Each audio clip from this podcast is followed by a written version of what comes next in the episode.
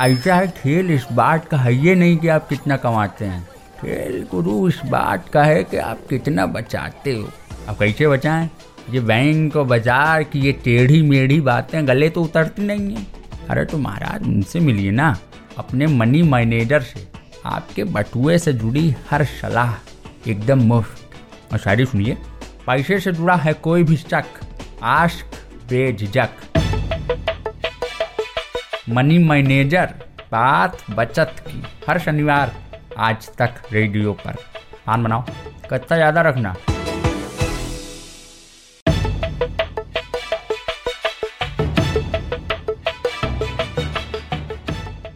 Mutual funds are subject to market risk. आपने ये line TV पर किसी विज्ञापन में ज़रूर सुनी होगी।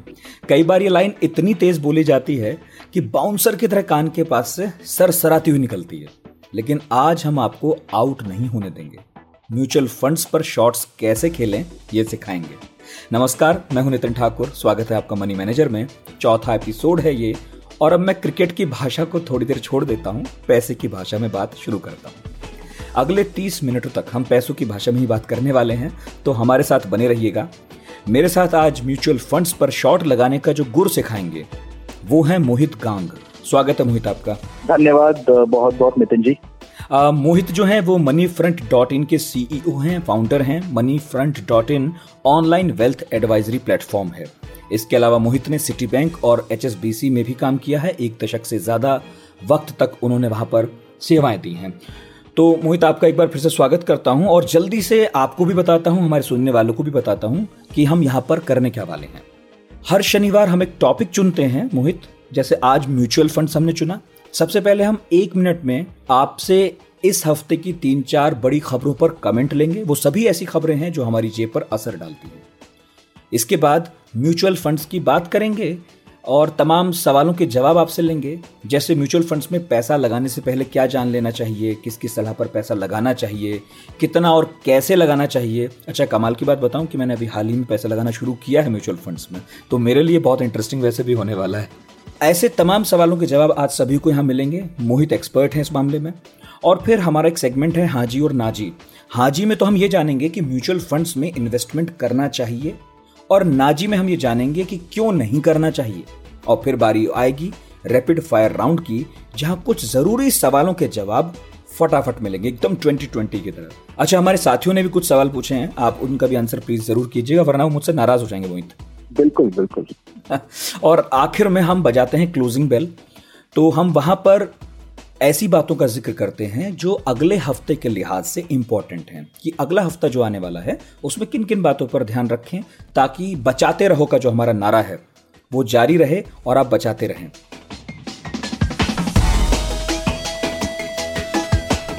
तो हेडलाइन से शुरू करता हूँ। Top news of the week के साथ इस प्रोग्राम की शुरुआत करते हैं। आप तैयार हैं? जी बिल्कुल। तो आरबीआई की सालाना रिपोर्ट इस हफ़्ते आई है। ओवरऑल आप इससे क्या संदेश ले रहे हैं? और नितिन जी आरबीआई की रिपोर्ट रिलीज़ हुई है और कुछ अच्छे संकेत नहीं मिल रहे हैं इस रिपोर्ट में। जो जीडीपी की दर है वो इस साल प्रोजेक्ट कर रहा है आरबीआई के चार दशमलव पाँच परसेंट से घिर सकती है। तो यस भारत में पहली बार आफ्टर नाइनटीन एटीज एक नेगेटिव जीडीपी दर देखने को मिलेगी। और दूसरी बात ये जो उभर कर आई है उस रिपोर्ट में कि ऑनलाइन फ्रॉड बहुत बढ़ गए हैं कंट्री में और उनसे थोड़ा बच के रहिए। जी। हाल ही में प्राइवेट सेक्टर का जो सबसे बड़ा बैंक है एचडीएफसी उसने फिक्स्ड डिपॉजिट की ब्याज दरों पर कैंची चलाई है। तो आने वाले वक्त में क्या और बैंक भी इसी राह पर चलते दिख सकते हैं? जी, बिल्कुल। और मैं चाहूँगा कि सब लोग इसे अपने जहन में ले लें कि जो इंटरेस्ट रेट की दर है, वो लगातार कम हो रही है इकोनॉमी में। अगर आप किसी डिपॉजिट में पैसा डालने का सोच रहे हैं या कहीं पैसा लॉक करना चाहते हैं तो जल्दी ही कर दीजिए। बिकॉज़ जो इंटरेस्ट रेट है, वो पूरी तरह से नीचे की ओर जा रही है सब तरफ़। और आपके होम लोन भी कम हो रहे हैं बट आपकी डिपॉजिट रेट भी कम होंगी। ओके मोहित, इस हफ़्ते जो जीएसटी काउंसिल की बैठक हुई है, उसमें सेंटर और स्टेट के बीच कोई आम सहमति बन नहीं सकी है। तो इसके बाद अब यहाँ से क्या कुछ नए टैक्स का बोझ आपके और हमारे हिस्से आ सकता है क्या? हाँ नितिन जी, ये सेंटर और स्टेट का कौरवों और पांडवों का नाता है। जो बहुत मुश्किल है कि राजपाट किसको मिलेगा। बट जो घाटा है इस साल का जीएसटी का वो दो लाख पैंतीस हज़ार करोड़ है और वो सेंटर और स्टेट में डिवाइड होना है। स्टेट्स को सेंटर ने दो सुझाव दिए हैं कि किस तरह से वो ज़्यादा बोरिंग करके इस घाटे को पूरा कर सकते हैं। बट इस घाटे को तो ऑब्जॉर्व करना ही पड़ेगा उन्हें। ओके okay, तो चलिए मोहित जी सीधे अब लैंड करते हैं म्यूचुअल फंड की पिच पर। तो पहला सवाल आपसे मुझे ये पूछना है, और जो मैंने पहले दरअसल पूछ भी लिया है तो दोहरा रहा हूँ कि जो टीवी पर रेडियो पर एडवर्टीजमेंट आते हैं, उसमें वो जो लाइन है ना mutual funds are subject to market risk मुझसे तो धीरे धीरे भी इतने अच्छे से नहीं बोली जाती। वो इतनी तेज़ी से क्यों बोलते हैं कि हमें सुनाई भी ना पड़े, और बोलते भी हैं? बिल्कुल सही आपने कहा है कि देखिए इसमें तीन हिस्से हैं। एक तो लाइन क्यों बोलते हैं दूसरा इतना तेज़ी से क्यों बोलते हैं और आखिर वो लाइन में कहना क्या चाह रहे हैं? तो सबसे पहले वो कहना ये चाह रहे हैं कि म्यूचुअल फंड को आ, उनकी फेस वैल्यू पे ना लें। ऐसा कोई इंस्ट्रूमेंट नहीं होता है जिसमें रिस्क ना हो। तो रिस्क को समझना बहुत ज़रूरी है। रिटर्न को सब लोग देखकर चकाचौंध हो जाते हैं और उस के लालच में आकर आप म्यूचुअल फंड में इन्वेस्ट भी करते हैं, वो देखिए, ज़रूर देखिए कि क्या मिल रहा है बट वो ज़रूर समझ के कीजिए कि कितना रिस्क के साथ में वो पैसा आपको मिलेगा। तो सबसे पहला तो वो। दूसरा, वो क्यों बोलते हैं, उसका नितिन जी, सबसे बड़ा रीजन है सेबी जो कि रेगुलेटर है, और रेगुलेटर चाहता है कि दर्शकों को इन्वेस्टर्स को, ग्राहकों को ये पता चले कि रिटर्न के साथ में रिस्क भी है, और इसलिए सेबी का ये ये एक रूल है कि जब जब म्यूचुअल फंड की जहाँ भी बात हो चाहे वो ये हमारा शो ही क्यों ना हो शो के बाद में भी मैं चाहूँगा कि एक बार मैं भी बोल दूँ कि mutual fund are subject to market risk तो वो बताना बहुत ज़रूरी है और तेज इसलिए बोलते हैं क्योंकि एडवर्टाइजिंग का पैसा लगता है और जितना जल्दी हो सके सब लोग इस लाइन को खत्म करना चाहते हैं। तो वो सारा पैसा अपनी आखिरी वाली लाइन में ही बचा लेते हैं। बिल्कुल। मोहित जी, जैसे मैं एक बिगनर हूँ मतलब बाज़ार में नया नया हूँ, मुझे नहीं पता, मेरी कोई इन्वेस्टमेंट की हिस्ट्री नहीं रही है। तो मुझे और मेरे जैसे बाकी लोगों को म्यूचुअल फंड्स में पैसा लगाने से पहले वो क्या बातें हैं जो जान लेनी चाहिए? मतलब खेल के नियम पहले पता होने चाहिए। नियम क्या है वो? जी, बिल्कुल काफ़ी अच्छा सवाल है और जिस तरह से इंडिया का नया वर्कफोर्स आ रहा है, जितने नए लोग वर्कफोर्स में जा रहे हैं, अपना करियर शुरू कर रहे हैं आई थिंक उनको ये जानना बहुत ज़रूरी है कि फिनेंशियल सेविंग्स का सबसे बड़ा और सबसे सरल अगर कुछ उपाय है तो वो है म्यूचुअल फंड्स फाइनेंशियल सेविंग्स में आप बैंक डिपॉजिट्स भी कर सकते हैं डायरेक्ट स्टॉक्स भी कर सकते हैं बट म्यूचुअल फंड को अमूमन बहुत सेफ़ इसलिए माना गया है, सरल माना गया है, एक तरह से, क्योंकि उसको करने की प्रक्रिया बहुत ही आसान है और इसमें आपको ज़्यादा दिमाग नहीं लगाना पड़ता बिकॉज़ जो मेहनत वाला काम है, वो आपके लिए एक फंड मैनेजर कर रहा है। तो जो नए बिगनर्स हैं, उनके लिए सबसे ज़रूरी है ये देखना कि वो कौन से स्कीम का चुनाव कर रहे हैं किस एडवाइजर या किस डिस्ट्रीब्यूटर के थ्रू वो जा रहे हैं उसका रेपुटेशन क्या है उसकी क्रेडिबिलिटी क्या है मार्केट में वो कितना आ, अच्छे से अपने ग्राहकों को अपने इन्वेस्टर्स को हैंडल कर रहा है कितने सालों का उसको तजुर्बा है। आजकल बहुत सारे ऑनलाइन प्लेटफॉर्म आ गए हैं हमारा भी उसमें से एक है। आप ऑनलाइन सब कुछ कर सकते हैं जहाँ पर आपको डिजिटल रिकमेंडेशन मिल जाती हैं आपको कस्टमर सर्विस सपोर्ट मिल जाता है। तो वो सब चीज़ें देखिए कि किस तरह का सपोर्ट किस तरह की एडवाइजरी हेल्प आपको मिलेगी। दूसरा ये देखिए कि आप जो इनकम अर्न कर रहे हैं उसमें कितना पैसा आप हर महीने साइड में रख सकते हैं एक डिसिप्लिन तरीके से जिसको कि आप निवेश करेंगे। वो बहुत ज़रूरी है। जितना जल्दी आप शुरू करेंगे, उतना ही ज़्यादा आप कंपाउंडिंग का बेनिफिट पाएँगे, उतना ही ज़्यादा आपका वेल्थ क्रिएशन का प्रोसेस अच्छा और आसान रहेगा। और छोटा छोटा जिसे बोलते हैं, आप इकट्ठा करके जितना जल्दी शुरू करेंगे, उतने ही बड़े लक्ष्य को आप आराम से पा सकते हैं। और जो एक ज़रूरी चीज़ है म्यूचुअल फंड के लिए, हमेशा गोल्स को लेकर चलिए। म्यूचुअल फंड में क्या होता है कि लोग कुछ भी कहीं पर भी जो स्कीम अच्छा कर रही है, उसको देखकर इन्वेस्ट कर देते हैं। अपने दिमाग में पहले अपने गोल्स निर्धारित करिए कि मुझे रिटायरमेंट के लिए पैसा इकट्ठा करना है, या अपने बच्चों की पढ़ाई के लिए करना है, या किसी नए कार या नए घर के लिए इकट्ठा करना है। उस गोल के हिसाब से आप इन्वेस्ट करना शुरू करिए तो आप कभी गलत नहीं जाएँगे। अच्छे से प्लानिंग करके एक अच्छे एडवाइजर के साथ जुड़ जाइए, और अपना निवेश का कार्यक्रम जितना जल्दी हो सके शुरू करिए। ओके। कार्यक्रम तो वैसे मैंने शुरू कर दिया है जुलाई के लास्ट में। और लेकिन जो मेरा अब सवाल है वो ये है कि म्यूचुअल फंड्स में ही क्यों इन्वेस्ट करूँ मैं? मतलब अपना पैसा डायरेक्टली किसी कंपनी में क्यों ना लगा दूँ? क्योंकि अल्टीमेटली लगना तो कंपनी में ही है ना। जी बहुत ही सही सवाल है आपका। देखिए अभी इसमें दो चीज़ें हैं। अगर आप बहुत अच्छे से किसी कंपनी को ट्रैक कर सकते हैं, आप उसके बारे में पूरी तरह से जानते हैं, जानकारी रखते हैं, पूरा टाइम उसके एनुअल रिपोर्ट्स को देख रहे हैं, उसकी परफॉर्मेंस को इवेल्युएट कर रहे हैं और आपको लगता है कि कंपनी या स्टॉक अच्छा है तो बिल्कुल बेझिझक होकर जाइए अपनी स्टडी के बूते पर आप उसमें इन्वेस्ट करिए। बट अगर आपको लगता है कि आप एक वर्किंग प्रोफेशनल हैं, आप कहीं काम कर रहे हैं, आप आज तक में हैं, आप कहीं और हैं, किसी रिलायंस में हैं, किसी दूसरी एफ़ की कंपनी में आप काम कर रहे हैं और आपके पास इतना समय नहीं है कि आप दिन रात स्टॉक मार्केट को ट्रैक कर सकें तो मेरी सलाह ये रहेगी कि अपना पैसा किसी प्रोफेशनल को दीजिए, जो कि एक म्यूचुअल फंड मैनेजर होता है उसका रात दिन का काम यही है कि वो लोगों के पैसे को रिटेल लोगों के पैसे को मैनेज कर सके एचएनआईएस के पैसे को मैनेज कर सके और उसका सब कुछ उस मैनेजमेंट पे निर्धारित होता है राइट तो ऐसे किसी प्रोफेशनल को देना हमेशा ठीक रहता है। ये वही बात हो गई कि क्या आप जाकर कभी कोर्ट कचहरी में अपना खुद का केस लड़ सकते हैं क्या?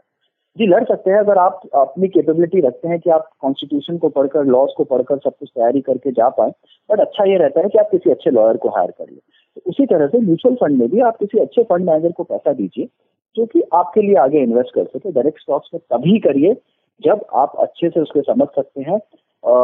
एक छोटा सा एग्ज़ाम्पल लूँगा यहाँ पर। सत्यम करके एक कंपनी हुआ करती थी, जिसका बड़ा फ़ेमस नाम था, एक आईटी क्षेत्र में बहुत बड़ी कंपनी थी, और स्टॉक बहुत तेज़ी से भागा, और एक तरह से वो उस टाइम का सबसे फ़ेमस स्टॉक हुआ करता था, जिसमें बहुत सारे निवेशकों ने अपना पैसा लगाया, और अचानक से उसमें कुछ फ्रॉड आया कंपनी पूरी तरह से डूब गई, और बहुत लाखों लोगों ने अपना पैसा उसके अंदर में दबाया तो ऐसे जो किस्से होते हैं नितिन जी, वो बहुत देखने में आते हैं स्टॉक मार्केट में कि अमूमन इन्वेस्टर्स एक गलत कंपनी का चुनाव करते हैं और उसमें पूरा पैसा खो बैठते हैं या बहुत हद तक नुकसान लेकर बाहर निकलते हैं। तो ऐसी चीज़ों से अगर बचना है तो एक म्यूचुअल फंड जिसके अंदर में लाखों लोगों का पैसा लगा हुआ होता है, जो एक कंपनी से नहीं पचास साठ स्टॉक्स का यूनिवर्स होता है एक स्कीम में तो उसमें किसी एक कंपनी के बिगड़ने या बनने से बात आपकी खराब नहीं होगी। और फंड मैनेजर पूरी तरह से रिस्क को मैनेज करेगा। तो वो एक प्रक्रिया बहुत अच्छी होती है रिटेल निवेशकों के लिए। तो शुरुआत म्यूचुअल फंड से कीजिए। जैसे आपका एक्सपीरियंस बढ़ता है इस लाइन में आपको कॉन्फिडेंस मिलता है आप बिल्कुल स्टॉक्स की तरफ़ भी जाइए। अच्छा मतलब आप ये कह रहे हैं कि आ, किसी एक कंपनी में पैसा लगाना यानी बहुत रिस्की मामला। जैसे किसी एक नाव में मैंने सारा सामान अपना रख दिया अब वो डूब भी सकती है। लेकिन म्यूचुअल फंड में कुछ ऐसा होता है क्या कि मेरा रिस्क बढ़ जाता है? मतलब थोड़ा थोड़ा सामान बहुत सारी नाव में कोई एक डूब भी गई तो बाकी बच गया। ऐसा कुछ? बिल्कुल बिल्कुल। तो जैसे आप किसी स्कीम में पैसा डालेंगे तो वो स्कीम में अंडरलाइन होल्डिंग पचास से सत्तर कंपनीज़ होंगी। आपने पाँच हज़ार रुपया लगाया, दस हज़ार रुपया लगाया, पचास हज़ार रुपया लगाया बट वो जो पचास हज़ार रुपया आपने लगाया है, वो पचास स्टॉक्स में बट गया है। अगर आप ऐसे इंडिविजुअल स्टॉक को लेने जाएँगे, अगर मान लीजिए आप रिलायंस ही खरीदेंगे ऐसे अलग से तो वो दो हज़ार रुपए का एक स्टॉक है तो दो हज़ार दो सौ रुपए का एक स्टॉक है राइट तो अगर आप ऐसे दो हज़ार रुपए किसी स्कीम में लगाते हैं तो दो हज़ार रुपए पूरा प्रोपोर्शनेटली पचास स्टॉक में बट गया है तो आपका रिस्क उतना बट गया है।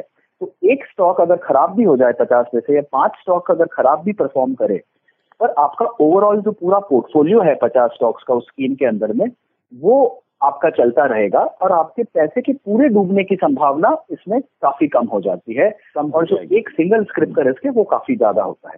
ओके। okay. अच्छा एक बात बताइए किसी के पास कुछ पैसे हैं? फॉर एग्ज़ाम्पल दस बीस तीस पचास हज़ार हैं। बंदा भी नया है मार्केट में ऐसे में उसे क्या करना चाहिए? सारा पैसा एक साथ लगा देना चाहिए या एसआईपी के रास्ते जाना चाहिए? और पहले तो चलिए यही बताइए कि एसआईपी क्या होता है ताकि थोड़ी क्लियरिटी हो। जी बिल्कुल।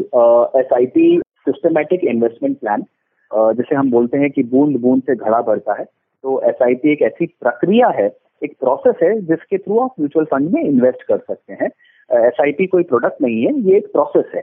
तो आप हर महीने एक फिक्स्ड रकम, आप दो हज़ार, पाँच हज़ार जो भी, जैसे मान लीजिए जो अमूमन सैलरीड लोग करते हैं कि भाई सौ रुपए का मेरा सैलरी है, उसमें से दस रुपए हर महीने एक फिक्स डेट को, एक तारीख को कटकर किसी दो स्कीम्स में चला जाएगा ऑटोमेटिक तरीके से। तो इसे डिसिप्लिन इन्वेस्टिंग कहते हैं, इसे रुपी कॉस्ट एवरेजिंग भी कहते हैं। क्योंकि तो होता क्या है, जब आप हर महीने लगातार इन्वेस्ट करते रहते हैं एक फिक्स प्रोसेस के थ्रू तो आपकी प्राइस जो होती है, वो एवरेज आउट हो जाती है। आप पहले महीने दस पे खरीदेंगे, फिर ग्यारह पे, फिर साढ़े ग्यारह पे, फिर वापस दस पे, साढ़े ग्यारह पे तो उस तरह से आपका प्राइस जो है, वो एवरेज होता रहेगा, एक डिसिप्लिन आ जाएगा और आप लगातार इन्वेस्ट करते रहेंगे। रही बात कि आपको क्या करना चाहिए अगर आपके पास में एक मुश्त रकम है? देखिए इसके अंदर में दो तरीके हैं सोचने के। अगर आप 10 साल 15 साल 20 साल के लिए इन्वेस्ट कर रहे हैं तो कोई फ़र्क नहीं पड़ना चाहिए कि आप कब इन्वेस्ट कर रहे हैं, बिकॉज़ अगर आपका व्यू ये है कि 15-20 साल में भारत की इकोनॉमी ऊपर जाएगी, मार्केट अच्छा करेंगे तो आप उसको कभी भी लगा सकते हैं। बट दूसरा मानना ये है कि मार्केट थोड़ा हाई है, तेज़ी मर है एक साथ पूरा पैसा लगाना अगर आप पहली बार कर रहे हैं तो शायद रिस्की हो सकता है। तो उसे हिस्सों में बांट दीजिए। अगर पचास हज़ार रुपए लगाना है तो पाँच पाँच हज़ार रुपए करके दस महीने में उसको इन्वेस्ट करिए या और थोड़ा सा ब्रेक करके एक साल डेढ़ साल के अंदर में उसको स्टैगर करके इन्वेस्टमेंट करिए। इसे हम सिस्टमैटिक इन्वेस्टमेंट प्लान बोल सकते हैं या फिर सिस्टमैटिक ट्रांसफ़र प्लान करके भी एक प्रक्रिया होती है जिसके थ्रू भी आप इसको मार्केट में इन्वेस्ट कर सकते हैं। ओके। तो चलिए मोहित जी, अब उस सेगमेंट की तरफ़ चलते हैं जिसका नाम है हाजी नाजी। मुझे बड़ा पसंद है। दूध का दूध, पानी का पानी, साफ़ हो जाता थोड़ी और क्लैरिटी आएगी।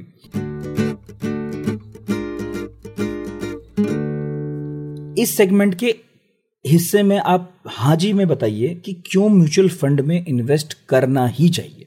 म्यूचुअल फंड में इन्वेस्ट करना चाहिए आपके एक सुरक्षित भविष्य के लिए। आपकी जो गोल प्लानिंग होती है या वेल्थ प्लानिंग होती है, उसके लिए अगर आपके लाइफ के कुछ वित्तीय लक्ष्य है, कि कुछ फाइनेंशियल गोल्स हैं जिनको आप अचीव करना चाहते हैं, कि भाई मुझे रिटायरमेंट के लिए इतना पैसा लगेगा, बच्चों की एजुकेशन के लिए इतना पैसा लगेगा तो उन गोल्स को पूरा करने के लिए, उन सपनों को साकार करने के लिए फाइनेंशियल सेविंग्स का सबसे अच्छा तरीका है म्यूचुअल फंड तो उसे ज़रूर करना चाहिए। और अगर कहें ना जी, भाई बिल्कुल नहीं करना चाहिए। तब क्या कहेंगे आप? देखिए, मुझे ऐसा नहीं लगता कि जो भी आप सेविंग्स करना चाहते हैं, उसको आपको किसी रियल एस्टेट में या गोल्ड में या डिपॉजिट्स में एक ही तरह के एसेट में डालना चाहिए।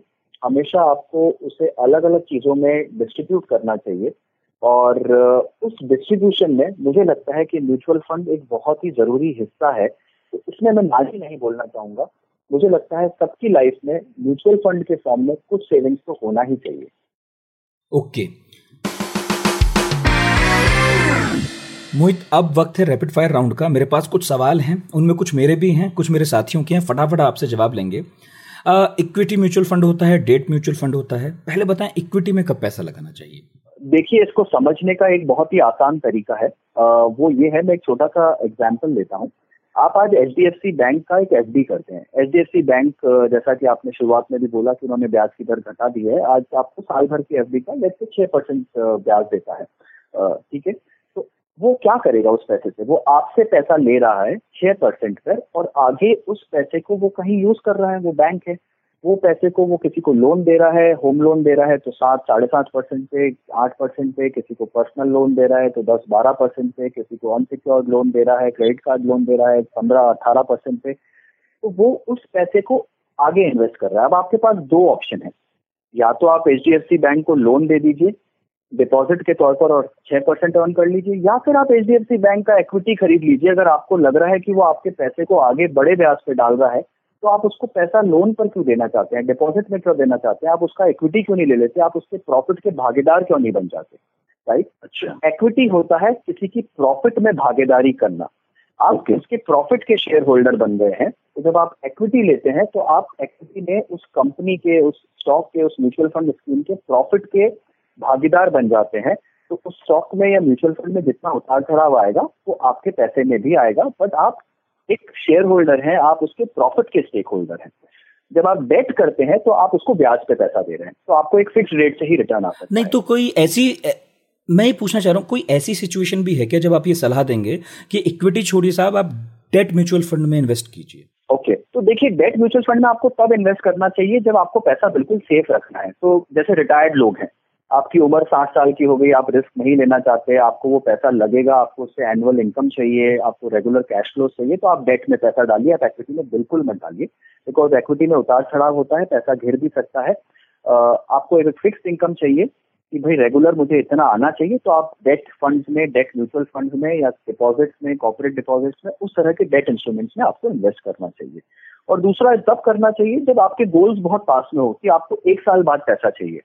और एक साल तक आपको कुछ आपका गोल निर्धारित है कि अगले साल आपको कार लेनी है या दो साल बाद आपको घर लेना है, उसके लिए आपको पैसा सेव करके जमा करना है, तब आपको डेट फंड में डालना चाहिए पैसा शॉर्ट टर्म गोल्स के लिए, या फिर अगर आपको पैसा एकदम सेफ़ चाहिए और रिटायर्ड लाइफ के लिए चाहिए तो आपको डेट में डालना बट मोहित जी आप डेट वाले को सेफ़ बता रहे हैं लेकिन हमारे साउंड इंजीनियर हैं सचिन द्विवेदी उन्होंने सवाल भी पूछा है कि अभी कुछ महीने पहले फ्रैंकलिन ने अपने छह डेट फंड बंद कर दिए लोगों का पैसा फंस गया।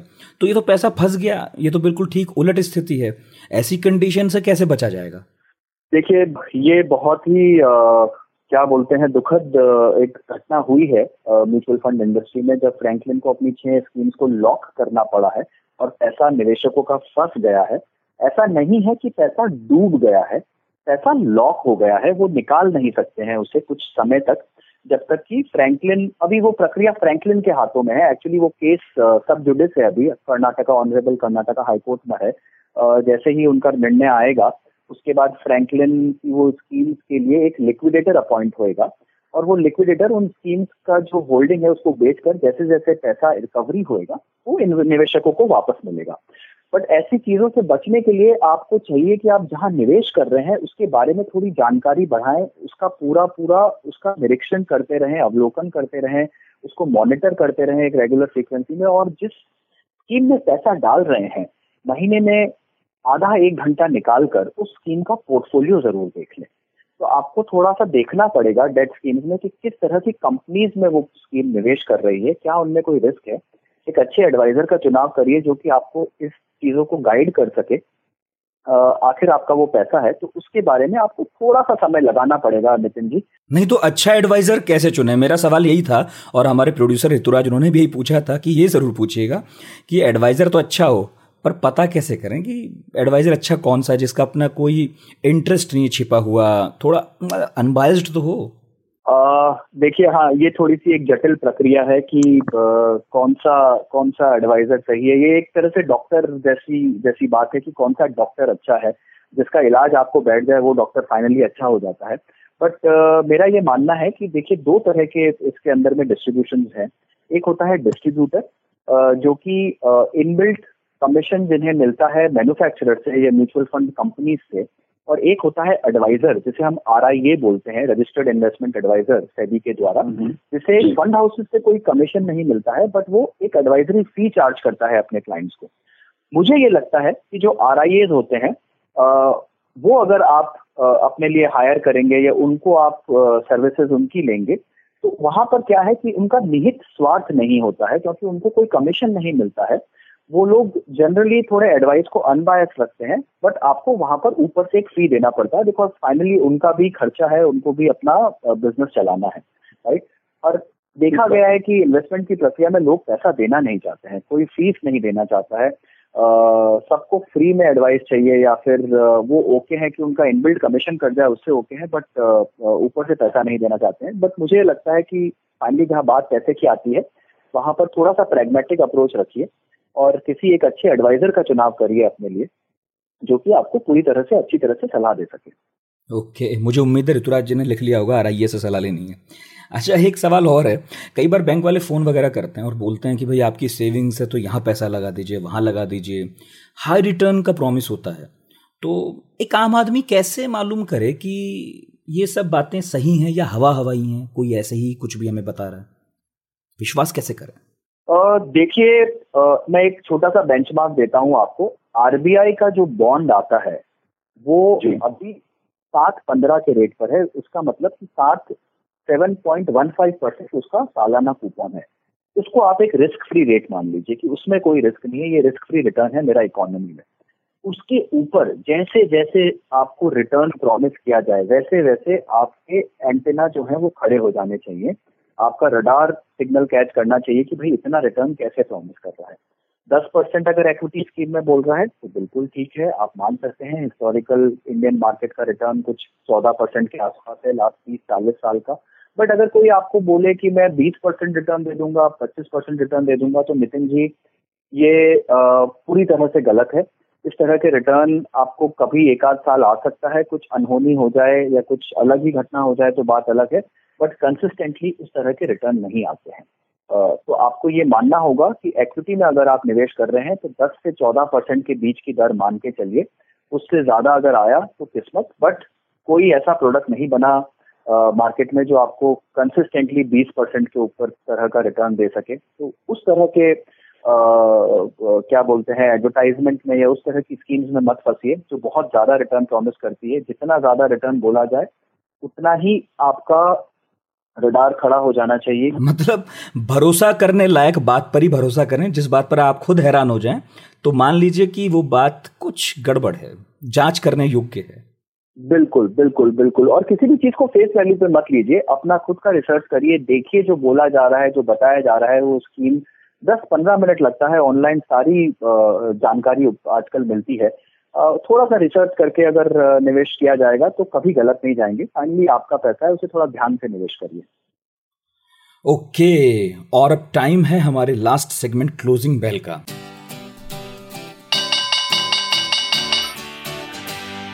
तो बताइए मोहित जी, इस हफ़्ते हम लोगों को किन बातों का खास ख्याल रखना चाहिए? जी देखिए नितिन जी, बाज़ार के हिसाब से बाज़ार बहुत तेज़ी पर है। मिड कैप और स्मॉल कैप में गजब का उछाल देखा गया है इस पूरे महीने में। इनफैक्ट ये महीने के अंदर में अलोन कुछ स्मॉल कैप इंडेक्स जो है वो कुछ 25 परसेंट से ऊपर की रफ्तार से भागा है और बहुत ज़्यादा तेज़ी में है मार्केट अभी। तो मेरी यही राय है सबसे कि अगर आप कहीं इन्वेस्ट कर रहे हैं तो थोड़ा ध्यान रखकर इन्वेस्ट करिए। मार्केट फ़िलहाल बहुत ज़्यादा रफ्तार में है। थोड़ा शॉर्ट टर्म ट्रेडिंग से बचिए लॉन्ग टर्म अप्रोच के साथ मार्केट में एंटर करिएगा। और थोड़ा स्टैगर करके एस आई पी की तरह या थोड़ा जिसे बोलते हैं रिसर्च करके स्टडी करके इन्वेस्ट करिए। अभी किसी ट्रेडिंग टिप में फंसना बहुत रिस्की हो सकता है किसी के लिए भी। तो ये तो है बाज़ार की बात। आ, ऐसा कुछ बड़ा इवेंट नहीं होने वाला है अगले एक वीक के अंदर में मार्केट में कि जिसका ध्यान रखा जाए। बट मार्केट की रफ्तार जो है वो बहुत तेज़ी से बढ़ रही है। अभी दो दिन पहले ही फेड की मीटिंग हुई थी जो कि निवेशकों को जानने लायक है कि फेड ने बोला है कि वो इंटरेस्ट रेट को काफ़ी समय तक लो रखना चाहते हैं और इन्फ्लेशन की इतनी परवाह नहीं करेंगे। इसका मतलब है कि ग्लोबल लिक्विडिटी पूरी तरह से तेज़ी में रहेगी और मार्केट में और फॉरेन पैसा आने की संभावना है। ओके okay, तो हम ये अंदाज़ा फेड से लेते हैं और जरा ये बताते चलिए हमारे सुनने वालों को कि फेड है क्या। तो देखिए Fed is the RBI of US तो uh, अमेरिका का जो आरबीआई है जो सेंट्रल बैंक है उसे फेड फेडरल रिज़र्व कहा जाता है।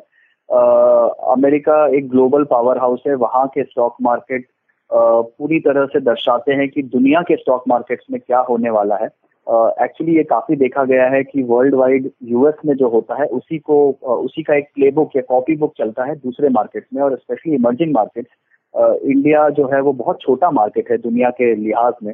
हमारा मार्केट कैपिटलाइजेशन कुछ डेढ़ परसेंट है, पूरे वर्ल्ड वाइड मार्केट कैप को अगर देखा जाए तो। तो अमूमन जो यूएस में होता है, वो दूसरी इकोनॉमीज में प्ले आउट होता है। तो अगर यूएस में डिसाइड किया गया है कि इंटरेस्ट रेट्स को लो रखा जाएगा आने वाले कुछ सालों तक तो इसका मतलब ग्लोबल रेट्स भी लो रहेंगी। Across the world interest rates कम रहने की संभावना है। जब जब इंटरेस्ट रेट कम रहता है तो मार्केट में पैसा बढ़ जाता है लिक्विडिटी बढ़ जाती है। और वो पैसा रिस्की एसेट्स में जाना जाता है। क्योंकि जब बहुत सस्ते दाम पे आप बोरो कर सकते हो तो आप उसको हाई यील्डिंग प्रोडक्ट्स में डालते हो तो वो पैसा इक्विटी में जाता है और उससे मार्केट्स में उछाल आने की और तेज़ी आने की संभावना बढ़ जाती है। तो ये एक कनेक्शन है जो चला आ रहा है काफ़ी सालों से। हाँ बिल्कुल ये तो है। इसलिए मैंने सोचा कि थोड़ा क्लियर तो हो जिन्होंने पहली बार सुना हो फेड क्या है या जो नए नए जुड़े हों ये भाषा हम जितना सरल रखें सुनने वालों को उतना मज़ा आएगा मेरा ख्याल है। बिल्कुल बिल्कुल। Thank you so much Mohit ji हमारे सारे सवालों का जवाब देने के लिए। और वाकई मुझे तो बहुत कुछ साफ़ हुआ कि म्यूचुअल फंड चीज़ क्या है। और आगे चलकर फ्यूचर में इसके साथ मुझे करना क्या है? मुझे उम्मीद है बाकी सुनने वालों को भी काफ़ी कुछ अंदाज़ा हो गया होगा। बहुत बहुत शुक्रिया आपका सर। बहुत बहुत शुक्रिया नितिन जी। जाते फिर मैं सिर्फ़ एक ही चीज़ बोलना चाहूँगा वो डिस्क्लेमर फिर से कि mutual fund are subject to market risk please निवेश करने से पहले स्कीम के डॉक्यूमेंट केयरफुली देखें और पढ़ें। बिल्कुल। तो ये था हमारा वीकली प्रोग्राम मनी मैनेजर चौथा एपिसोड था ये। हर शनिवार हम आते हैं, आपकी जेब से जुड़े मुश्किल सवालों का हल करते हैं, बेहद आसान भाषा में। तो आज तक रेडियो पर, अब ये सिलसिला यूँ ही चलता रहेगा। हमारा नारा है, बचाते रहो। इस शो के साउंड मिक्सर थे सचिन द्विवेदी प्रोड्यूसर है ऋतुराज। अगर प्रोग्राम से जुड़ा कोई भी सुझाव हो, शिकायत हो तो हमें लिख भेजिए। हमारा ईमेल आईडी है radio at the rate Aaj Tak dot com अगर आप हमें आज तक रेडियो की वेबसाइट पर सुन रहे हैं यानी आज तक की एप्लीकेशन पर या वेबसाइट पर। तो इसके अलावा हमें Google podcast Apple podcast tune in Spotify Jio Saavn यहाँ पर भी सुन सकते हैं। जहाँ भी हम मिलें, हमें सब्सक्राइब कर लीजिए और धीरे से वो जो फॉलो वाला बटन है, उसे छू दीजिए। अगले शनिवार फिर मुलाकात होगी मनी मैनेजर के पाँचवें अंक के साथ। तब तक नितिन ठाकुर को इजाज़त दीजिए, अपना और अपनों का ख्याल रखिए। नमस्कार।